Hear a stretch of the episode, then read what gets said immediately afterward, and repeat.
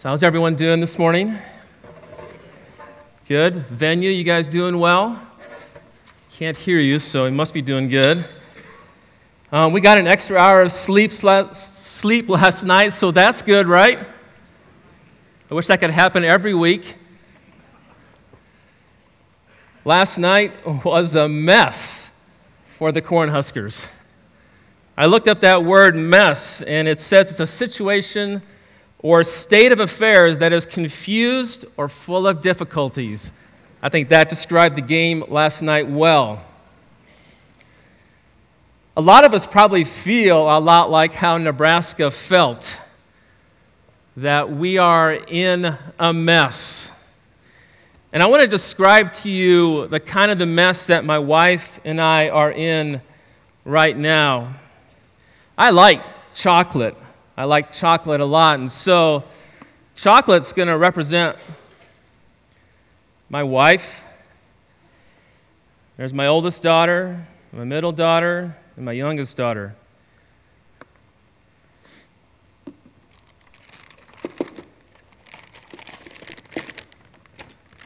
So I kind of like onions in, in, in, in, onion rings, but I don't really like raw onions. And so this is going to kind of represent my son in laws.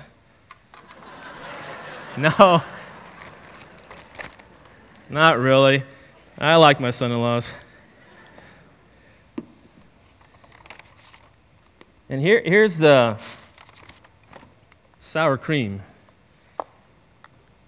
Most of you know that I despise sour cream. If you were to get, get information out of me, you would set me down, tie me up, and you would say, All right, Kevin, here's a big glob of sour cream, and I would sing like a canary. so here's the difficult part in our situation I really do not like sour cream. Our daughter, this even smells.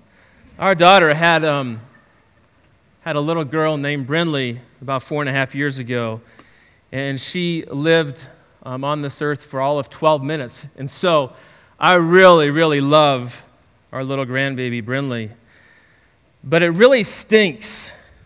And I'm just going to put a massive glob of sour cream. That she is not here right now to enjoy hanging out with her grandpa and her grandma. And it really stinks that our daughter had another pregnancy and they didn't go as planned either. And it really stinks that their first adoption went all the way to the birth, and the mom says, We're going to keep the baby.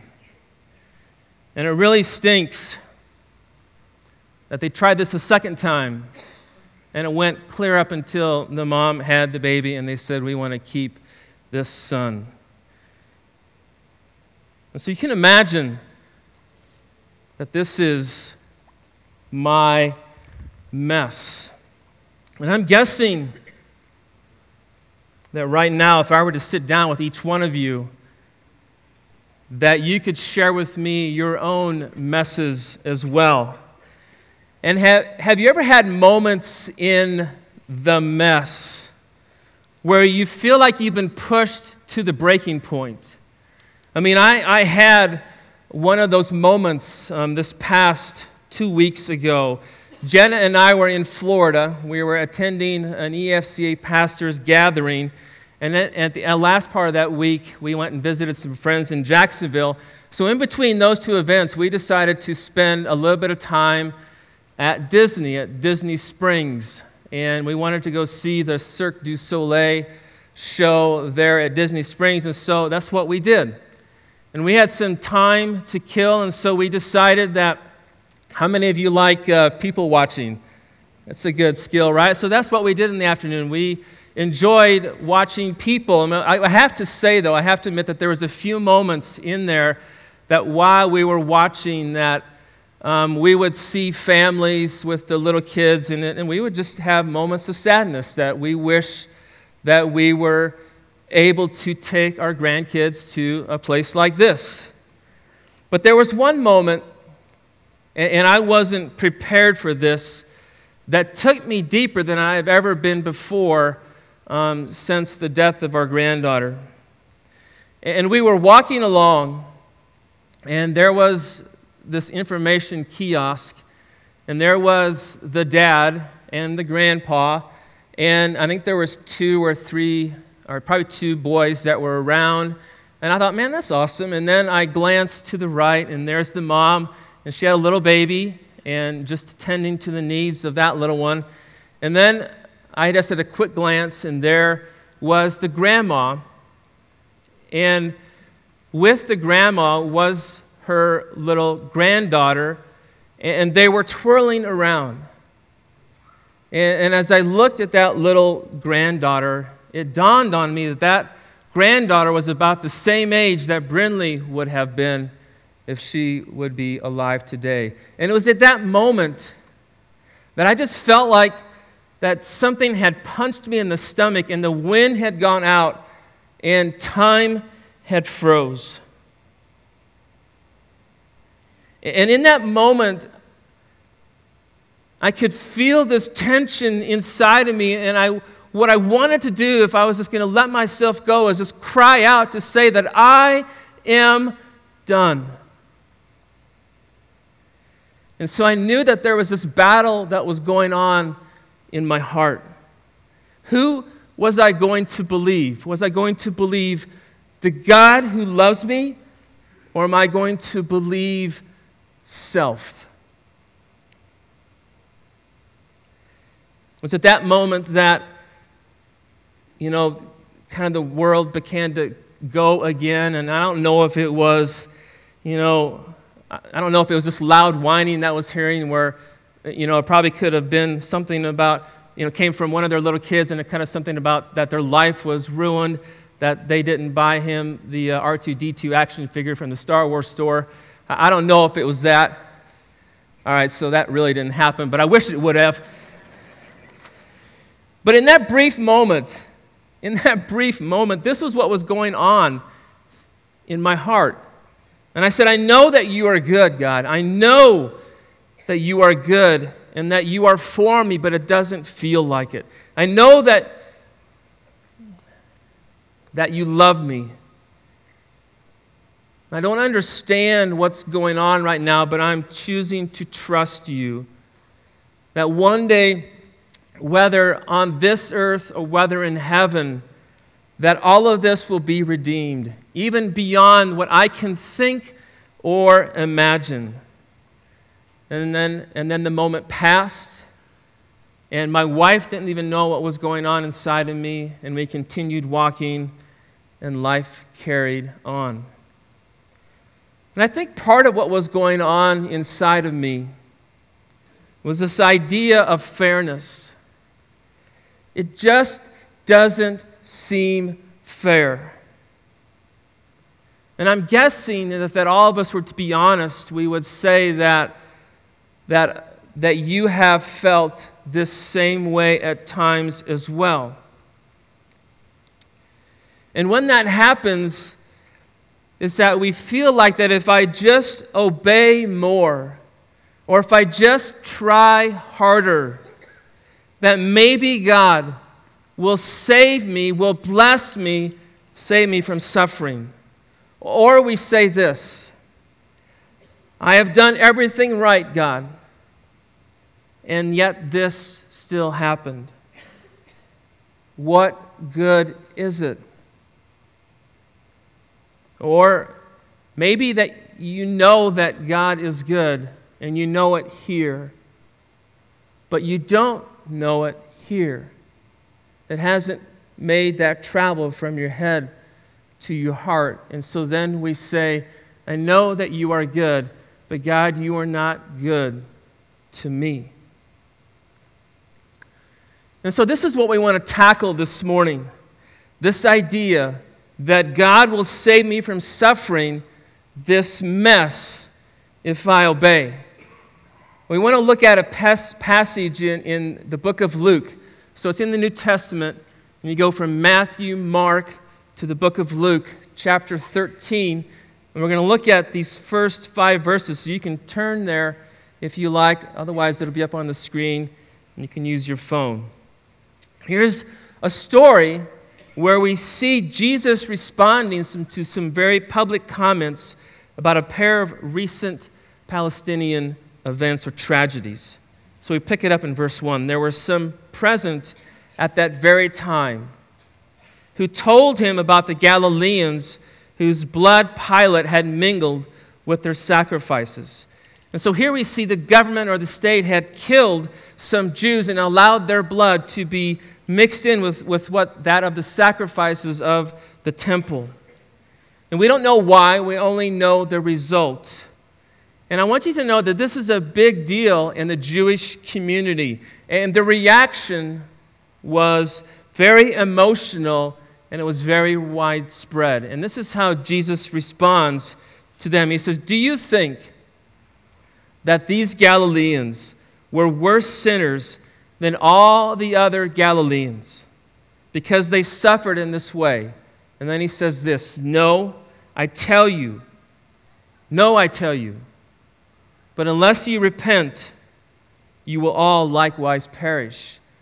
And then he moves into this second event and he says this or, or what about these 18 on whom the Tower of Siloam fell and killed them? And so he talks about a political tragedy, and then he moves it to a natural catastrophe. And so Siloam was this location of a water reservoir for Jerusalem, and that was on the south and east walls of the city. And here was an event, apparently, that was beyond anyone's control, and the tower fell and killed these 18 people. And so Jesus responds again Do you think that they were worse offenders than all the others who lived in Jerusalem? And he says, No, I tell you. But unless you repent, you will all likewise perish. So let's step back a little bit from the story.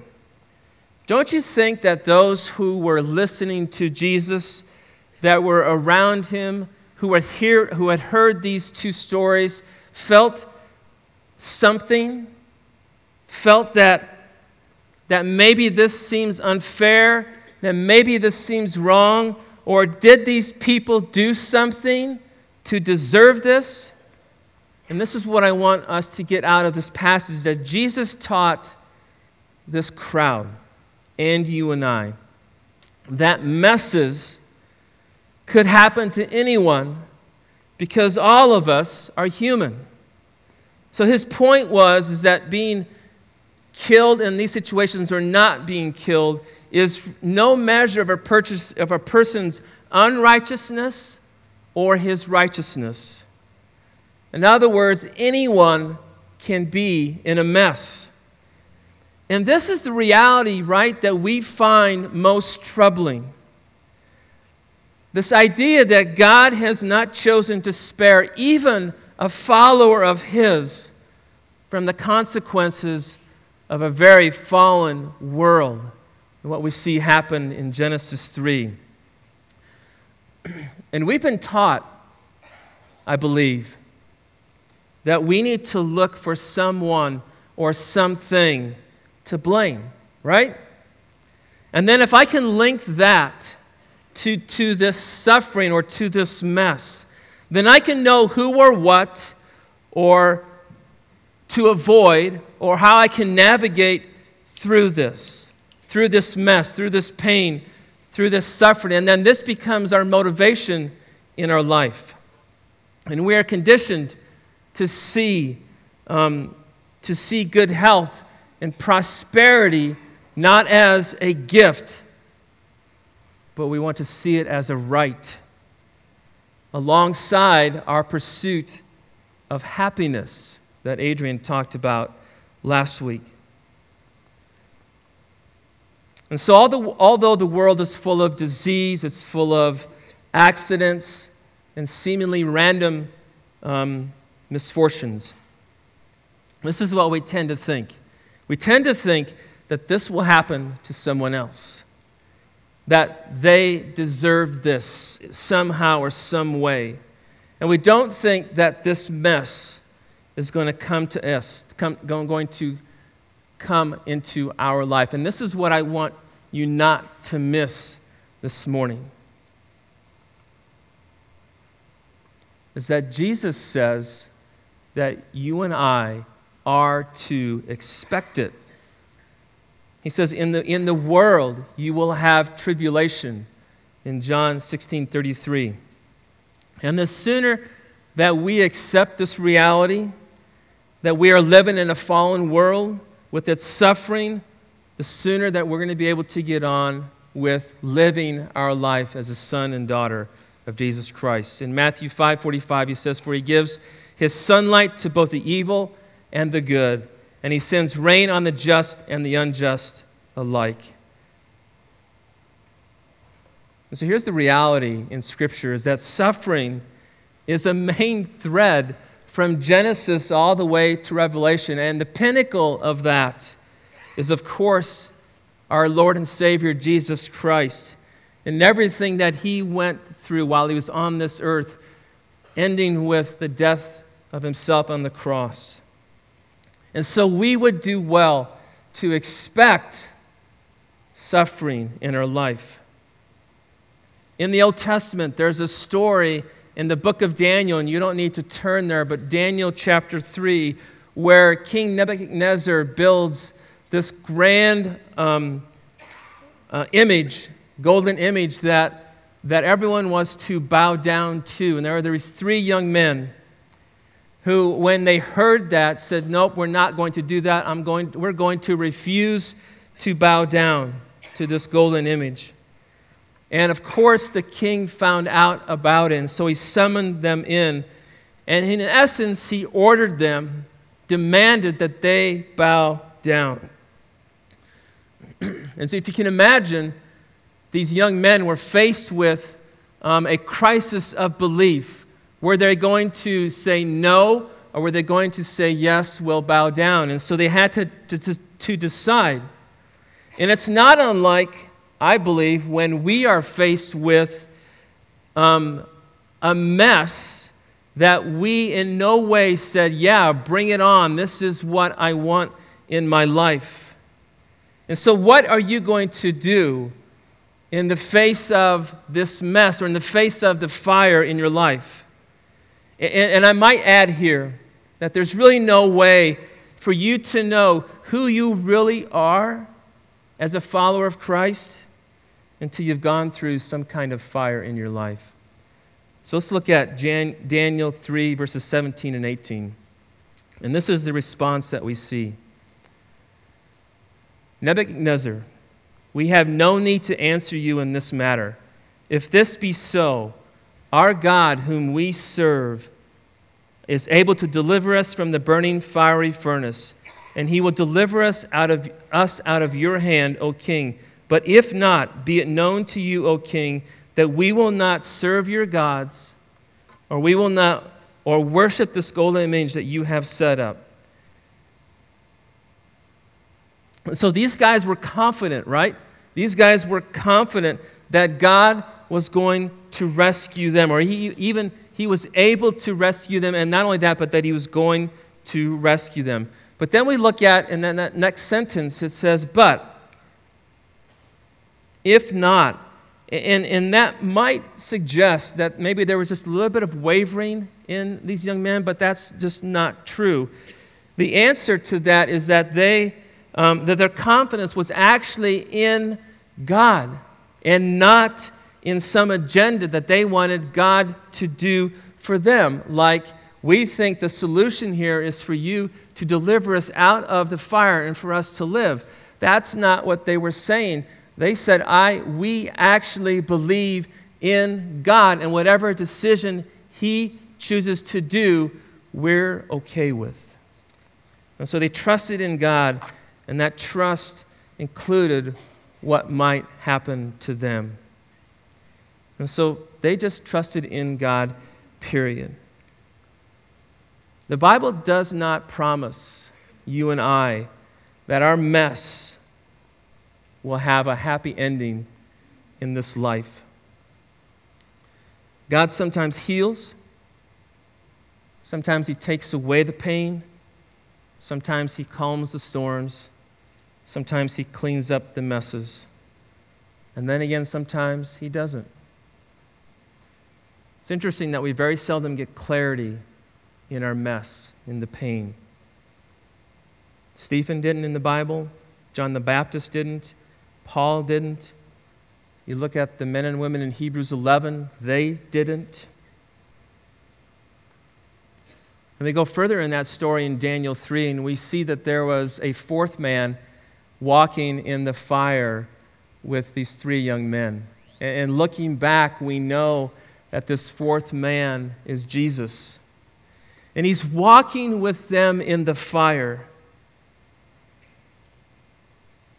And this is what this morning, my, my girls, when they were little, and I was maybe watching ESPN and I wasn't paying attention to them, they would come up to me and they would grab my face and they would turn my head right to them and they would demand that I look in their eyes and they would say, Dad, listen. So this is what I'm doing right now. Pretend I've got you on the cheeks, I'm turning your head, and I'm asking you to look right in my eyes. So here's what he wants you to know this morning is that I am walking with you in the fire, that I'm walking with you in the mess. And the question is, is will you walk with me? You see, suffering is unbearable if you aren't certain that God is for you and with you. And so this morning, I'm just asking that you don't lose heart. And here's the main point of this message that this what we're talking about this morning is that God is at work in the mess.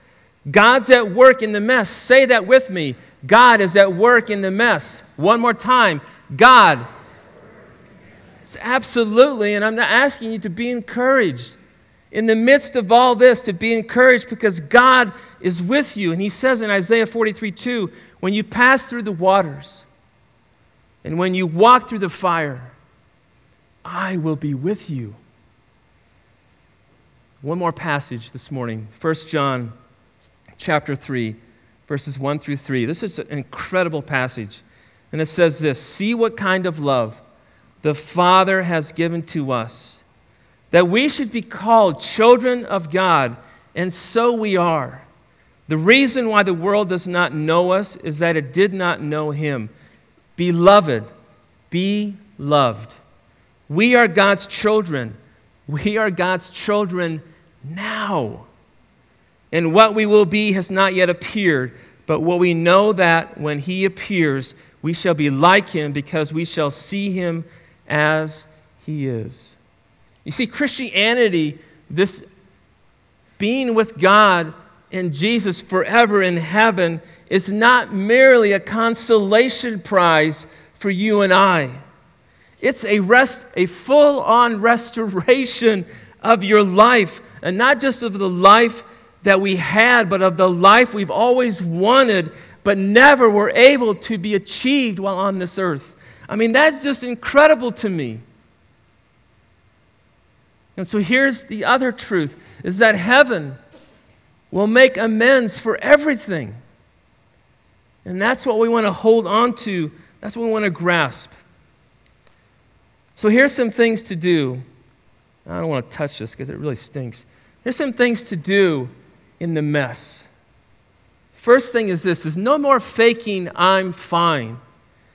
You know, you can and should be honest about the reality of your suffering, the reality of your pain. You've got brothers and sisters in Christ who will come alongside and encourage and just walk with you. Second thing is it's okay to recall the past. Paul certainly did that. But I, we just don't want you to live there. And I've just been so encouraged by reading 2 Corinthians and just Paul's life with that. And then thirdly is this is to know and speak the gospel. Walk with him. Wrestle with him until you can say, Thy will be done. Pray and be disciplined in your thinking.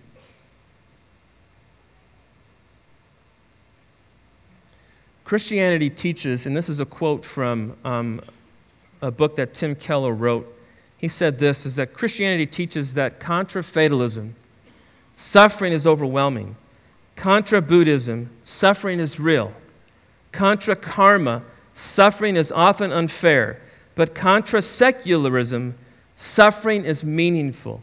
There is a purpose to it, and if faced rightly, it can drive us like a nail deep into the love of God and into more stability and spiritual power than you can imagine. See, messes happen, but God is at work in the mess. And as Adrian and I were talking this morning, is our deep prayer for you is that you would begin to be, today, we pray that you will be released from this bondage of wrong thinking around this area. This whole idea that if I obey, if I do something, that God is going to bless me or God's going to not put suffering in my life. And just to be released from that so that you can live in freedom to enjoy God, to enjoy our good, good Father, even in the midst of this mess. I want to end this morning.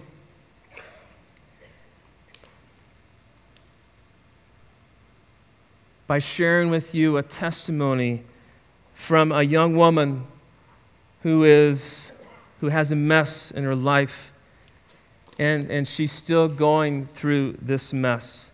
And it's not neat and it's not tidy, but it's genuine. And my prayer is that you're going to be encouraged in this. So we're going to watch this video and then we're going to come back and we're going to sing.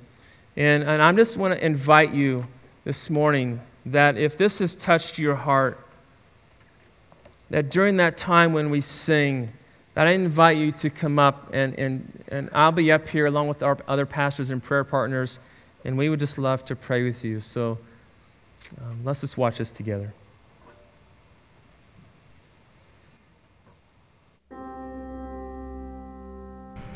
My name is Timmery Gertzen. My parents are Kevin and Janet Andrews. I grew up in Kearney Free and in Kearney, and I moved to Aurora when I married my husband Jonathan, which will be seven years ago in December. Life kind of took some crazy turns for us. A little over four years ago, um, we had a little girl named Brinley, and she lived for 12 minutes and then went home to be with Jesus. So um, that kind of threw us for a loop, and we were just kind of at a crossroads with life. Um, we decided to wait about a year and then found out we were pregnant again and ended up having an ectopic pregnancy with that baby, and so we lost that baby as well. Um, took some time to kind of grieve through that process and then uh, just really felt God leading us towards adoption. And so we've been in the adoption process for a little bit over two years now. And in that time, I've had several setbacks with that. We've had two adoptions um, fall through and just kind of have run through the run through the gamut and experienced a lot of roller coaster emotions with that process. Growing up, I kind of always thought that um, like obedience to God equaled blessing from God. So I always kind of strove to do the right things or follow the right path um, because I thought that was the way that I was going to get blessing from God. I thought that if I, um, you know, followed the right structure for dating and marriage and then having getting pregnant, that um, that that would protect me from anything bad happening to my children. That that would secure the kind of life that I thought, you know, I wanted and I dreamed of. But through our experiences, my view of God has really been challenged and has really changed. I remember sitting in the house in um, in the city that we were in for the adoption and just sitting out on the back little porch going, God, I feel like I have no clue who you are. I feel like I've never known you. I grew up hearing all about you, but I literally feel like I do not know you at all. Um, because I just really just felt at this really deep, raw place that um, a lot of the things of the head knowledge I had, a lot of what I believed, didn't hold up in the fire.